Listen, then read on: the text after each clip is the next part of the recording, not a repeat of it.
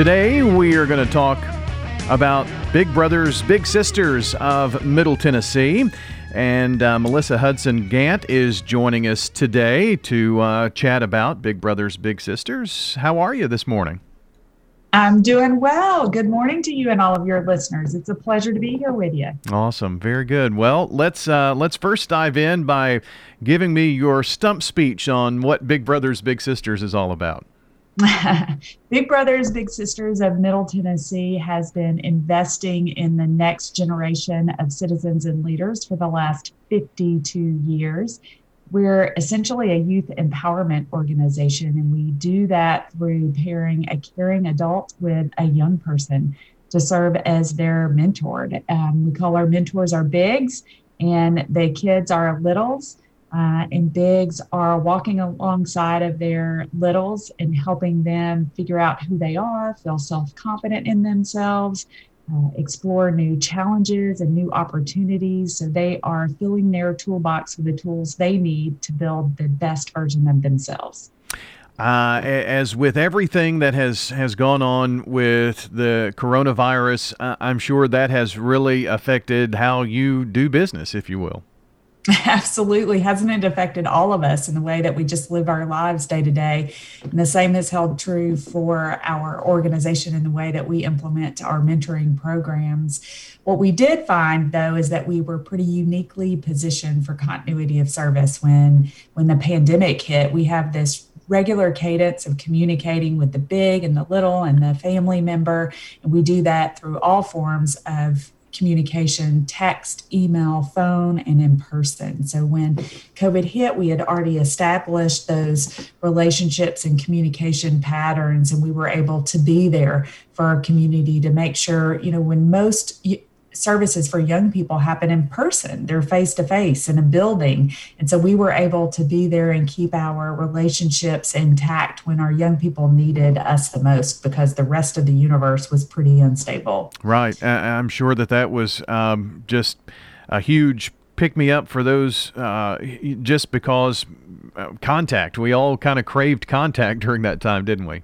That's right. That's right. Social social isolation is detrimental for all of us, and in particularly in the early developmental stages of young children and teenagers. They need their social network. It's incredibly important. So for us to be there and be consistent for our community and for our kids was just paramount.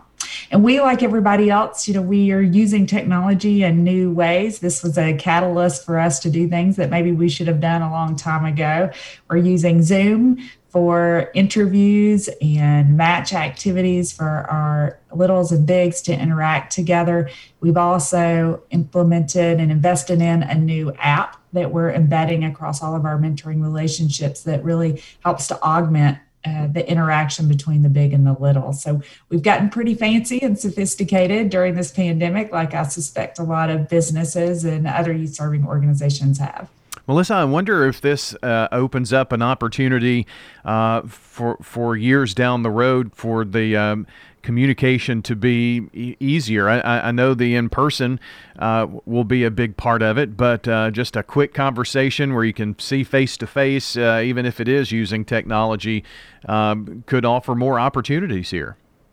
You're exactly right. And that's what we are, are, uncovering. And I don't think you or your listeners will be surprised to know that this generation of young people are very comfortable communicating with technology. And in fact, a little more comfortable communicating that way than they are face to face. So, what we're discovering is that this is allowing for some deeper, richer relationships to develop because the littles, uh, the young people are opening up more about themselves, about their dreams, about their fears, and it's allowing for their big to really guide them and be there, show up in the way that the young people need them the most because they have really opened up and and are able to be vulnerable with their big in ways that they haven't in the past. And you addressed um, that this is more convenient, and you're exactly right. You know, one of the challenges that we're all experiencing as Middle Tennessee is in this enormous growth spurt is that logistics are a challenge for us to interact with each other or participate in activities. So, what we're finding is that utilizing technology for communication has made it easier for people to get together and it actually helps to foster the development of relationships. So, we are seeing new ways that we can implement our business practices so that we can make this more convenient for all the parties that are involved. We have uh, Melissa Hudson Gant, the CEO of Big Brothers Big Sisters of Middle Tennessee, joining us today. And um, as as we go into the summer months, um, kind of what changes uh, during the summer do you uh, foresee coming about here?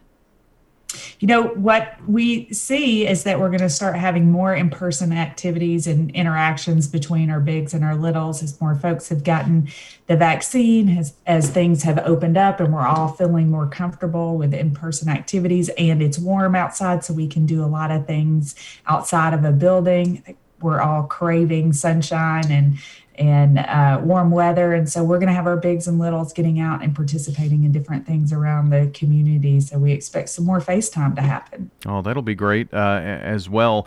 Um, do you really use the um, school system as a catalyst to get together, or how does how does that work? How do, how do you how do you match the the bigs and littles together here? It's a really careful process that our you know we have professionally supported one-to-one mentoring and the professional part are, are our team and they take great time and care to make best fit matches. So they really get to know the little and they really get to know the big and they make sure that these are two people who are going to dig each other. They're going to form a connection and they're going to enjoy spending time together and that takes time to learn who those people are. And we implement our programming in a couple of different formats. Uh, one is is as you mentioned through the school system. We partner with schools and those uh, matches meet during the school year on the school campus during the school day. And then we also have community based batches and that's when the big goes and picks up the little and at their home and they interact in the community doing different activities. And then we also have a new relatively new program called sports buddies and that's a six month commitment where most of our commitments are one year. And the big and the little are participating in sports related activities twice a month. And then finally we do have an e-mentoring program it's been really convenient for a lot of our bigs. It's allowed them an opportunity to invest in our young people uh, when they might not have otherwise had the time to do so. But this is uh, in a, several schools around the Middle Tennessee community uh, and the big and the little are communicating through a platform, a technology based platform, and they're focused on future planning curriculum. So, you know, what is it that I want to do when I grow up? Do I need to co- go to college? What are the things that I think about? Uh, how about developing some interview skills and putting together a resume and applications, completing your FAFSA applications and applying for your secondary education. And that's our e mentoring program that uh, the big and the little get in person three to four times over the course of the year. And then the rest of their interaction is through that platform. I would think that uh, for the bigs, the time of the commitment is is one of the things that they have to really consider and now it looks like you have different levels to to where you know someone could start maybe with the mentoring or, or go to sports buddies before maybe uh, the community based match that's exactly right. That's a great observation, and thank you for pointing that out. This is a commitment. Uh, and we want people to make sure that they have the time and the space to do this. You know it's important for a young person that we be consistent. They need to know that if we say we're going to show up we're going to be able to show up and we set some expectations for how long the relationship is going to last. But we do have a lot of flexibility for folks that uh, they can find a volunteer opportunity that fits their the, their ability to commit time uh, and their ability to travel to different parts of the community or not. Uh, we have Melissa Hudson Gant with Big Brothers Big Sisters of Middle Tennessee joining us uh, here in our last few moments. Anything else that you'd like to tell us about Big Brothers Big Sisters? You know, what I'd like to say is that this is a great way for people to invest in their community in the future. So, we always need more bigs. Uh, in particular, we need men, and in particular, we need men of color. So, if you are interested in volunteering with us, please visit mentorakid.org. That's mentorakid.org. And we would love to meet you and talk to you about your prog- our programs and introduce you to some of our amazing young people. And in terms of the littles, um, how does someone maybe uh, get started in that process?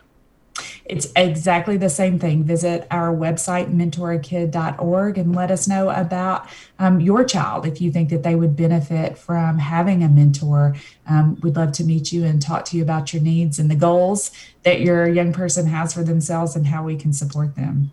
I'm, I'm sure that. Um, in the fall, you're really looking forward to getting those school based programs really going full steam ahead once again in terms of in person and things as well. That's exactly well. That's exactly right. You know, we and we're we're being flexible because we do serve the eight contiguous counties in Middle Tennessee, and so uh, all eight counties have a different plan for returning to school in the fall. And I know that many school systems, they're doing the best that they can to figure out how they're going to make that work with the information they have at hand. So for some school systems, we'll be returning in person as we're able to enter the school buildings. Um, of course, we'll, we'll be leveraging our e-mentoring program so we can reach as many young people as possible in the schools. And then uh, for those schools that aren't returning full-time in person, we're working with them to see how we how we can uh, support those young people with our mentors. Very good. Uh, again, mentorakid.org, the website, uh, if you're a big and would like to uh, help out with this program, uh, or if you're uh, you have a, a, child, a little, if you will, that uh, could use the services here of Big Brothers Big Sisters. Again, mentorakid.org. Melissa, it's been great catching up with you today. It's so great to be with you. Thank you so much. Anytime you want to come back by and uh, talk about Big Brothers Big Sisters of Middle Tennessee, just let us know. Oh, absolutely. I certainly will. Very good. Thank you so much. Take care. That is Melissa Hudson Gant joining us here on Rutherford Issues from News Radio WGNS.